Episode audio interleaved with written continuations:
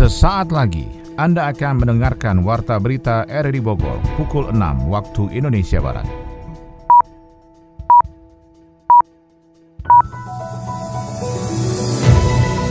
Selamat pagi, salam jumpa. Kami hadir kembali dalam Warta Berita edisi hari ini, Jumat 20 Mei 2022. Informasi ini juga turut disiarkan melalui audio streaming lewat RRD Play dan juga disiarkan lewat Radio Tegak Beriman Kabupaten Bogor, Jawa Barat dan Anda bisa akses di Spotify RRD Bogor. Pakar epidemiologi menyebut pemerintah terlalu cepat menempuh kebijakan bebas masker di luar ruangan. Setiap hewan ternak yang masuk dari Jawa Timur atau daerah istimewa Aceh wajib diperiksa dinas terkait atau dokter hewan. Atlet-atlet asal Kabupaten Bogor terus berkontribusi medali emas bagi tim SEA Games Indonesia. Saya Mola Desnarto, inilah Warta Berita selengkapnya.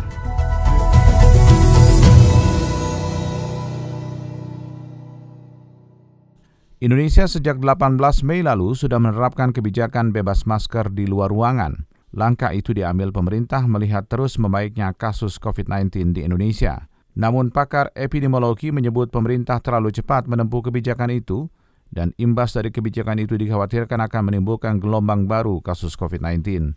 Ketua Satgas Penanganan COVID-19 Ikatan Dokter Indonesia Zubairi Jurban mengaku meski kebijakan pelonggaran masker sudah tepat tetapi ada beberapa catatan untuk lebih hati-hati. Ini dikarenakan kasus harian diperkirakan naik menyusul mobilisasi 77 juta warga Indonesia selama libur panjang Idul Fitri awal Mei silam.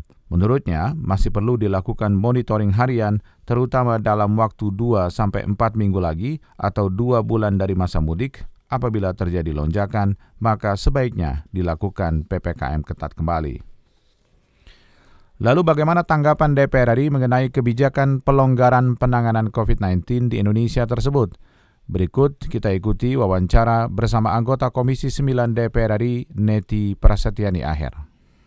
Kita bicara soal pelonggaran kebijakan penggunaan masker yang disampaikan oleh pemerintah. Saya ingin dapatkan langsung perspektif dari anggota Komisi 9 DPR RI tentang bagaimana sebenarnya harusnya dilakukan ketika kelonggaran itu disampaikan. Karena sekali lagi, walaupun longgar, pemerintah belum menyatakan bahwa pandemi itu berakhir. Saya bersama anggota Komisi 9 DPR RI dari fraksi PKS, Ibu Neti Prasetyani Aher.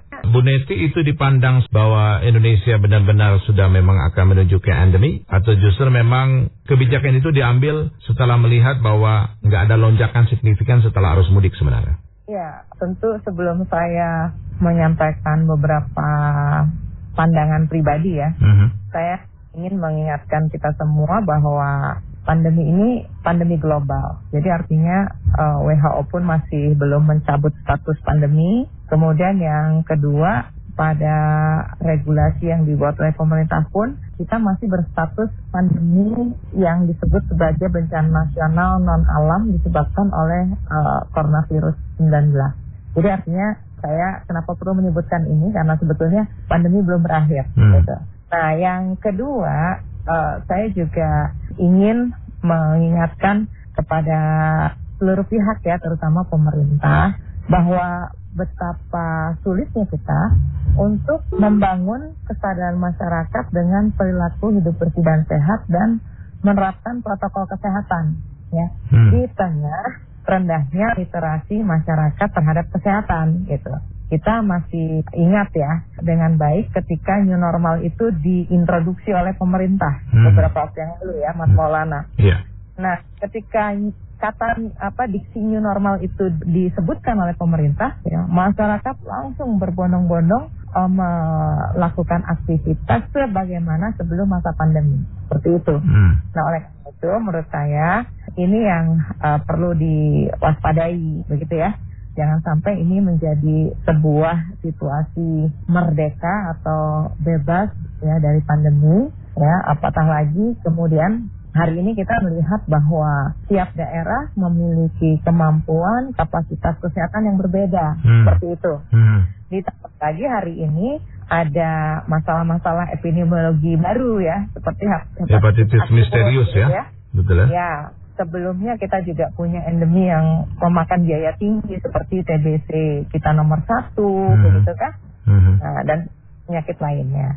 Nah, menurut saya catatan uh, saya ya secara pribadi selama ini yang perlu diperbaiki dari pemerintah adalah policy marketing ya. Hmm. Bagaimana kita menyampaikan uh, sebuah kebijakan, sebuah regulasi atau aturan uh, dengan komunikasi publik yang baik hmm. dan tidak salah pahami. Seperti itu. Oke, okay. apakah ya. yang diksi yang digunakan pemerintah hari ini akan ditangkap berbeda oleh masyarakat? Karena gini, yang saya tangkap saya sementara bahwa ini mungkin bukan hipotesa, mungkin sedikit asumsi saja misalnya, bahwa yang ditangkap oleh oleh masyarakat sekarang, oh berarti udah nggak perlu pakai masker nih, kan gitu ya? Bahwa itu yang yeah. ditangkap, karena memang beberapa media juga menghadirkan julid itu dengan cukup besar bahwa Indonesia longgar masker, tapi diartikannya di masyarakat agak berlebih karena berarti Indonesia bebas masker. Kalau disampaikan Presiden kan sebenarnya bebas masker di ruang terbuka ya. dan tidak ramai. Betul. Kan gitu ya. Apabila di transportasi tetap harus menggunakan masker sebenarnya.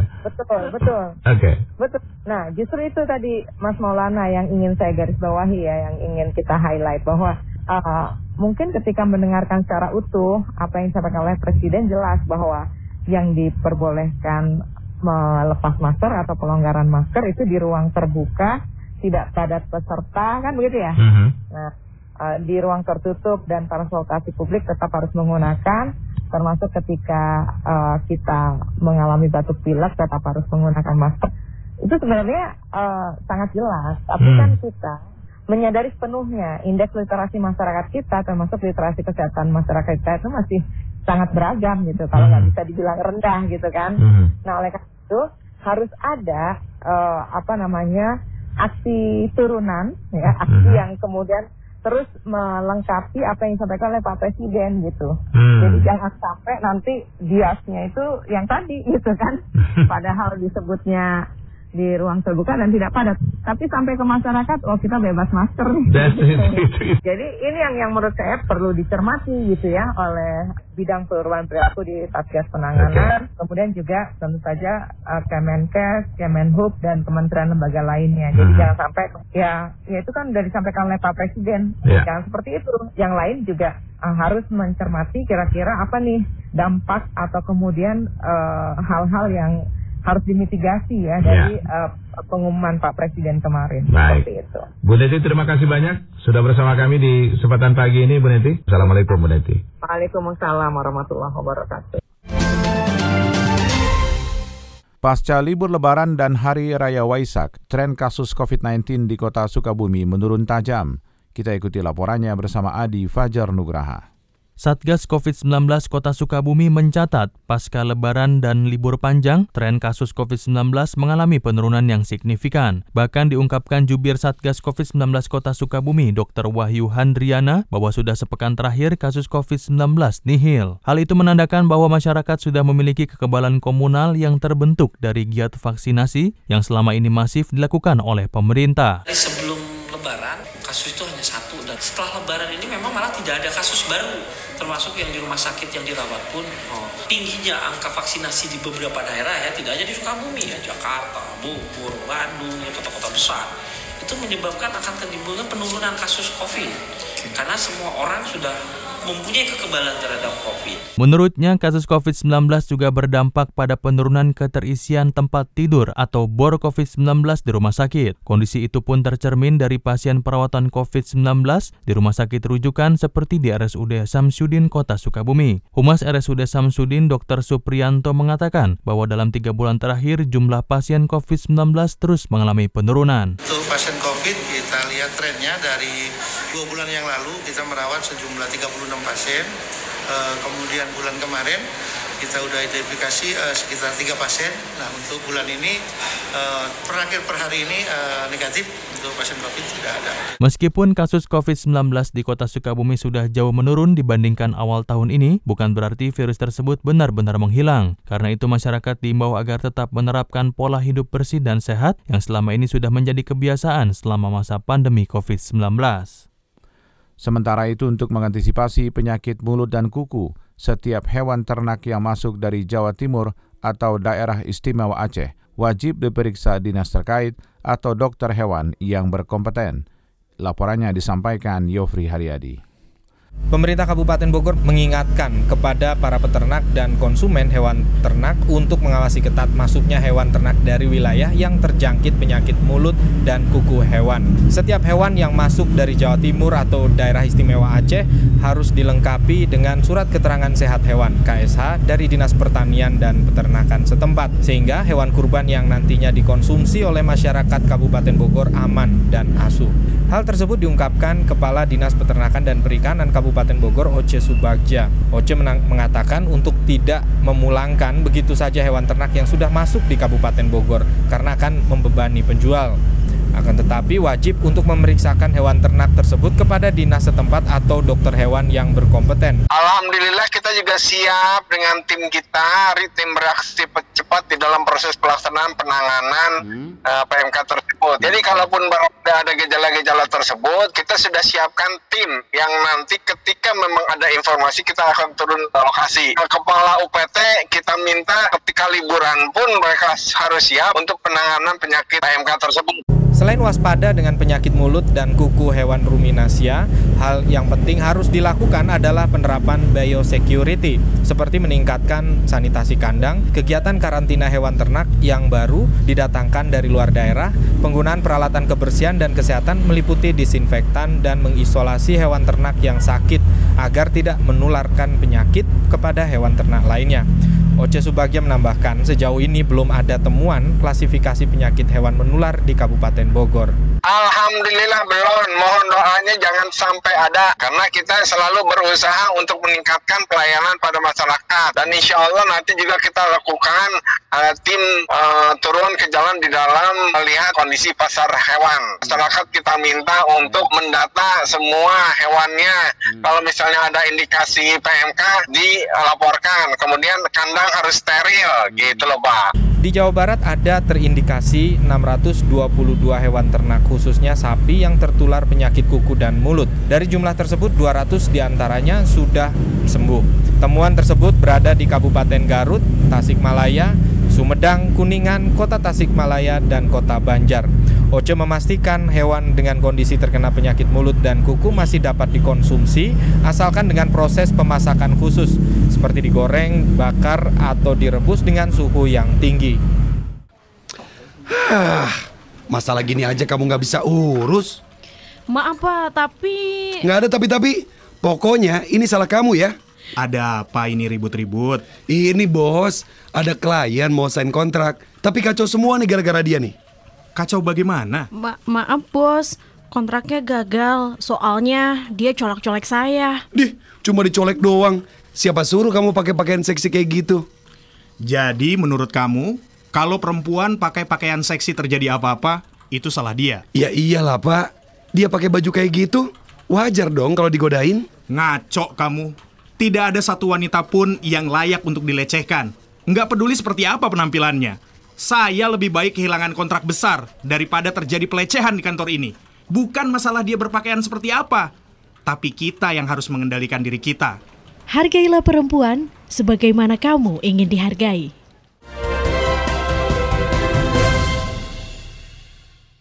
Bawaslu Kota Kabupaten Bogor mempererat pengawasan dengan adanya safari partai politik. Sony Agung melaporkan. Menjelang tahapan pemilu 2024, Badan Pengawas Pemilu Bawaslu Kota dan Kabupaten Bogor melakukan berbagai cara untuk meningkatkan pengawasan partisipatif kepada peserta pemilu di bidang partai politik. Hal itu terlihat saat adanya safari partai politik di semua wilayah Bawaslu Kota dan Kabupaten Bogor. Ketua Bawaslu Kota Bogor Justinus Eliau mengungkapkan safari partai politik ini untuk melihat kembali rangkaian agenda yang akan berlangsung sekaligus memonitoring kesiapan peserta pemilu agar terjadi pengawasan yang lebih intensif saat berlangsungnya agenda nanti. Rangkaian pemilu legislatif kepala daerah hingga presiden harus berjalan dengan sukses sehingga pihaknya melakukan berbagai upaya melihat kembali persiapan menuju tahapan. Intinya, bahan safari tersebut akan menjadi evaluasi dari Bawaslu yang akan dibawa dalam rapat kerja bersama KPU. Safari ke partai politik itu sekali itu tujuannya untuk silaturahmi sekaligus untuk memberitahu atau sosialisasi bahwa tahapan pemilu yang dilakukan oleh pengawasan pemilu itu adalah regulasi dari awal sampai akhir sehingga peran partai politik itu sudah mengerti. Belajar dari pengalaman kemarin 2019 kemarin itu banyak partai politik bertanya-tanya seolah-olah Bawaslu tidak memberikan tentang bagaimana tahapan pengawasan apa saja yang tidak boleh dilakukan, apa saja pencegahannya. Nah, itu yang kita sosialisasikan dalam silaturahmi kepada partai politik yang dilakukan oleh Bawaslu dalam bentuk safari ke partai politik. Tidak lepas dari itu untuk kepentingan partai. Sementara itu anggota Bawaslu Kabupaten Bogor Burhanuddin memandang safari partai politik ini untuk menyiapkan sumber daya manusia dari peserta pemilu terutama calon legislatif yang mumpuni sehingga bisa membawa aspirasi masyarakat saat duduk menjadi wakil rakyat. Peserta pemilu yang berkompeten dan berkomitmen untuk menjaga marwah transparansi nilai-nilai demokrasi tanpa adanya money politik menjadi dambaan masyarakat sehingga dengan adanya pengawasan dari Bawaslu dapat lebih mengarahkan pada tujuan tersebut. Hemat saya ya dengan kondisi luas wilayah Kabupaten Bogor, memang kan tantangan untuk semua pihak lah, baik Bawaslu, KPU, termasuk partai politik. Nah, tinggalkan bagaimana mereka ini bisa menunjukkan gitu soal bagaimana kepercayaan masyarakat terhadap partai politik betul-betul ada. Gitu. Ya tentunya kan dengan memunculkan calon-calon juga yang legitim, calon-calon yang berkualitas. Artinya memang harus betul-betul dimulai dari proses verifikasi calon anggota legislatif. Itu harus betul-betul selektif gitu sehingga memang yang muncul itu memang orang-orang yang diharapkan oleh masyarakat. Safari partai politik itu juga akan menjadi bahan untuk membahas berbagai agenda termasuk isu aktual yang saat ini mengemuka untuk menjadi salah satu masukan dan upaya mencari solusi dari berbagai permasalahan yang ada sehingga sinergitas tetap terjalin antar semua komponen. Pemerintah Kota Bogor menginginkan adanya ruang khusus bagi budayawan untuk berekspresi serta menjadi pusat pemberdayaan ekonomi masyarakat di Kebun Raya Bogor. Adi Fajar Nugraha melaporkan.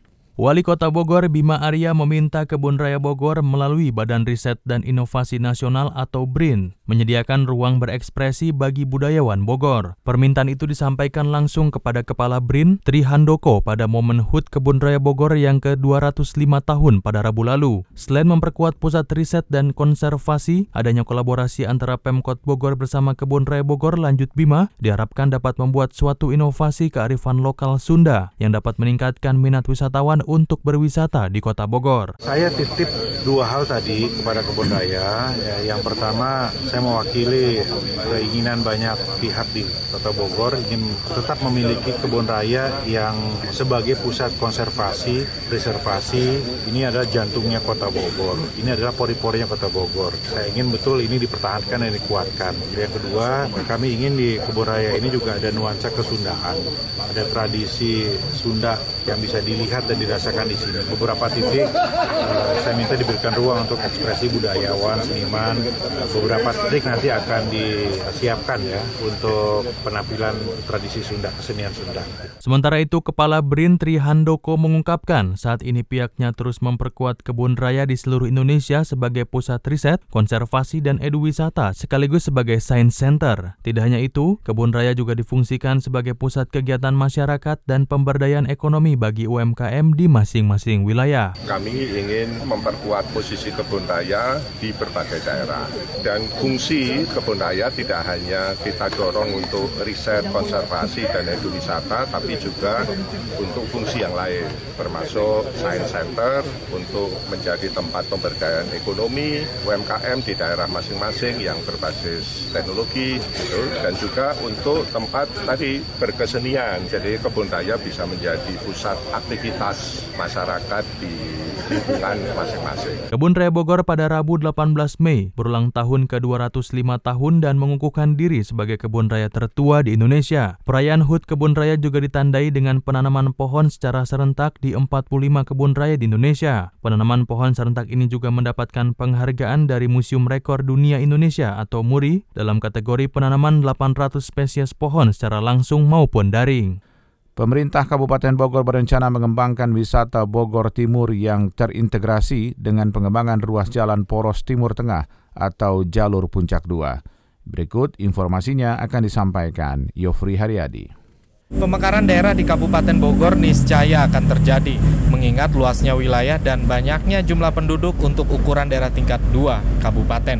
Kabupaten Bogor Barat dan Kabupaten Bogor Timur. Berbagai rencana sudah dilakukan berupa kajian dan rencana strategis dalam optimalisasi potensi yang dimiliki, salah satunya pariwisata, di samping industri manufaktur.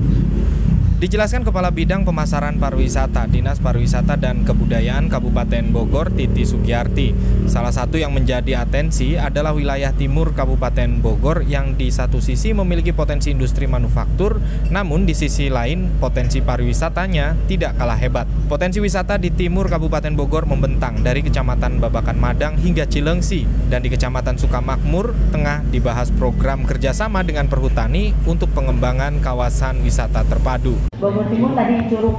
Hmm. curug itu luar biasa. Di daerah timur banyak banyak banget curug. Kemudian juga penakaran rusa pak yang lagi kita akan uh, kerjasamakan dengan perhutani kemudian juga akan dibangun insya Allah di 2000 penangkaran rusak jadi kami juga minta uh, untuk membranding penangkaran rusak di daerah uh, kalau kalau wilayah uh, ininya Cariu cuman kalau secara administrasi kabupaten itu daerah Tanjung Sari Nusa itu banyak, kemudian ada curug-curug ya tadi ya di situ, kawasan-kawasan wisata lain. Jadi orang tuh sudah beralih sebetulnya Pak.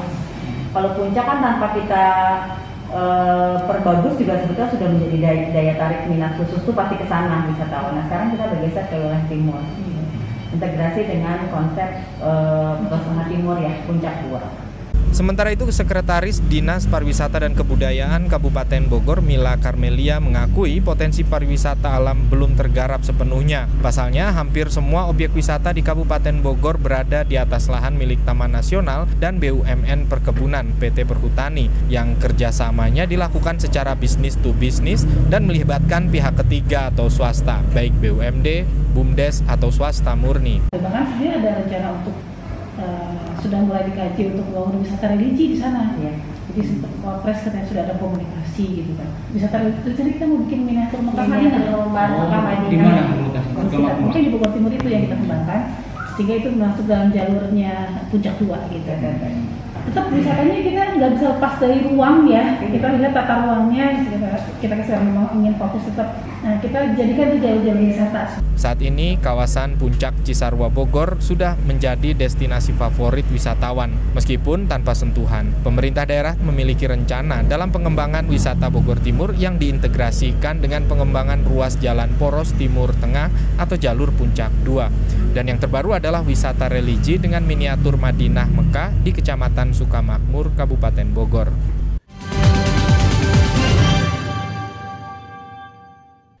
Kami sampaikan info ekonomi soal pemerintah belum berencana menaikkan harga BBM jenis Pertalite. Menteri Investasi mengklaim negosiasi dengan Tesla sudah mendekati tahap final. Kita akan ikuti rangkuman info ekonomi bersama Adi Fajar Nugraha. Menteri BUMN Erick Thohir mengungkapkan pemerintah belum memiliki rencana menaikkan harga BBM jenis Pertalite di tengah lonjakan harga minyak mentah dunia beberapa waktu terakhir. Erick menjelaskan harga BBM di luar negeri cukup beragam. Beberapa negara menjual Rp50.000 per liter atau Rp60.000 per liter. Di Indonesia sendiri baru BBM jenis Pertamax yang naik dari sekitar Rp9.000 menjadi paling mahal Rp13.000 per liter. Erik mengklaim harganya masih jauh lebih murah dibandingkan dengan negara lain. Sebelumnya Uni Eropa mempertimbangkan untuk melakukan embargo minyak mentah dari Rusia. Hal ini sebagai bentuk sanksi untuk negara beruang merah karena telah menginvasi Ukraina. Namun rencana Uni Eropa justru membuat harga minyak mentah dunia semakin mahal. Dengan demikian biaya beban operasional PT Pertamina Persero untuk mengimpor minyak akan semakin tinggi dan subsidi pemerintah juga berpotensi meningkat. Menteri Investasi Bahlil Lahadalia mengklaim negosiasi dengan Tesla sudah mendekati tahap final. Produsen mobil listrik terbesar di dunia itu, ia sebut-sebut mulai berinvestasi di Indonesia pada tahun ini. Namun ia enggan merinci lebih lanjut terkait rencana investasi Tesla di Indonesia. Pasalnya sampai saat ini belum ada perjanjian yang ditandatangani antara pihak Tesla dan Indonesia. Bahlil menyebut Tesla tertarik membangun pabrik mobil di Indonesia. Tak hanya itu, perusahaan yang dipimpin Elon Musk itu juga akan berinvestasi di ekosistem ekosistem baterai mobil di tanah air. Tesla lanjutnya akan membangun pabrik di kawasan industri terpadu Batang di Jawa Tengah. Lokasi tersebut memang sudah dilirik Tesla sejak 2020 lalu. Ia berharap kehadiran pabrik mobil listrik Tesla membawa multiplier effect yang positif terhadap perekonomian di Jawa Tengah.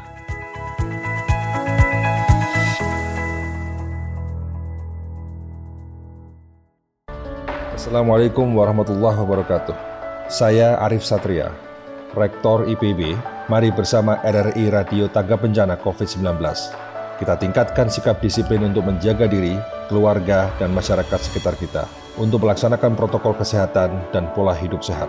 Mari kita tingkatkan kekompakan kita untuk menghadapi bencana pandemi COVID-19 dengan penuh optimis. Semoga pandemi COVID-19 segera berlalu.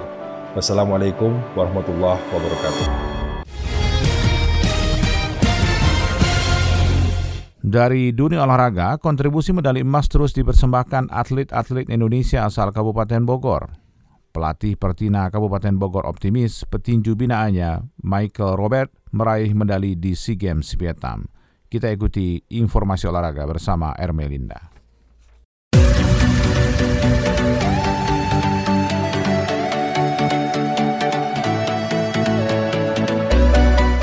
Kontribusi medali emas terus dipersembahkan atlet-atlet Indonesia asal Kabupaten Bogor di mana sebelumnya atlet dayung binaan Pencapotsi Kabupaten Bogor berhasil mempersembahkan empat emas untuk kontingen Merah Putih pada SEA Games 2021 di Hanoi, Vietnam. Kali ini kontribusi medali emas sukses disumbangkan sniper bumi tegar beriman yakni Anang Yulianto dari nomor 25 meter Rapid Fire Pistol Men Team. Keberhasilan Anang Yulianto meraih medali emas di ajang SEA Games ini ini mendapat apresiasi langsung dari Ketua Umum Komite Olahraga Nasional Indonesia KONI Kabupaten Bogor, Junaidi Samsudin. Bahkan tidak hanya support, namun Ketua KONI Kabupaten Bogor juga langsung memberikan uang cendol kepada Anang Yulianto dan atlet-atlet Bumi Tegar Beriman lainnya yang sedang berjuang membela Indonesia pada SEA Games kali ini. Jun Sam Sapan Akrab Junaidi Samsudin mengatakan bahwa kehadiran bersama beberapa pengurus KONI Kabupaten Bogor ke Vietnam tujuannya untuk memberikan support kepada atlet-atlet yang sedang berjuang membela Merah Putih. Bukan itu saja, atlet-atlet yang saat ini membela Merah Putih merupakan atlet yang akan memperkuat Kabupaten Bogor pada Pekan Olahraga Provinsi Porprov ke-14 Jawa Barat 2022. Junsa mengatakan apa yang mereka raih di SEA Games kali ini sama halnya nanti ketika mereka bertanding di ajang Porprov 2022. Namun tambah Junsam, perolehan medali masih bisa terus dipersembahkan atlet Kabupaten Bogor karena masih ada beberapa atlet yang masih bertanding di cabang-cabang olahraganya masing-masing.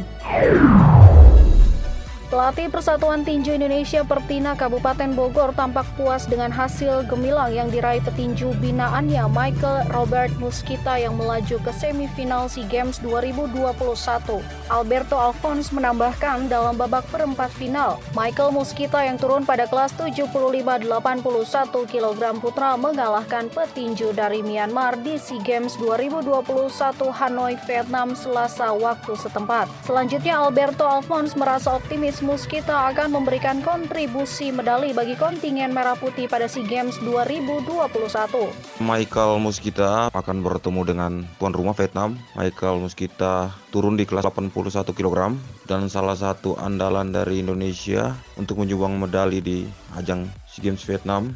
Mohon doanya, mohon dukungannya supaya Michael Robert Muskita bisa membawa pulang medali emas dari tanah Vietnam. Kabupaten Bogor juga mempersiapkan Michael Muskita untuk ajang Poprov nanti uh, bulan November di Subang. Kemungkinan dia dari pulang dari SEA Games Vietnam terus langsung akan bergabung sama kita di Kabupaten Bogor untuk nanti bulan November di orang Poprov Jawa Barat di Subang. Saat ini Michael Muskita tengah menjalani latihan ringan sebelum bertanding melawan petinju tuan rumah Trong Ding Huang di partai selanjutnya yang akan digelar pada Jumat 20 Mei 2022. Hal tersebut dikatakan oleh salah satu pelatih tinju timnas Indonesia Kusdiono. Selain Michael, Kusdiono juga menyampaikan satu petinju Indonesia, Farhan Buyung Papendang juga lolos ke babak semifinal.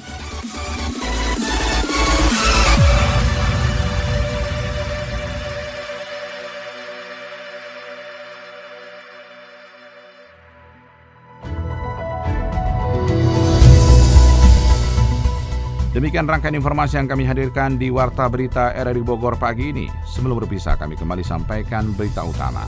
Pakar epidemiologi menyebut pemerintah terlalu cepat menempuh kebijakan bebas masker di luar ruangan. Setiap hewan ternak yang masuk dari Jawa Timur atau daerah istimewa Aceh wajib diperiksa dinas terkait atau dokter hewan. Atlet-atlet asal Kabupaten Bogor terus berkontribusi medali emas bagi tim SEA Games Indonesia. Saya Maulana Narto bersama tim bertugas pada hari ini mengucapkan terima kasih atas perhatian Anda. Selamat pagi dan sampai jumpa.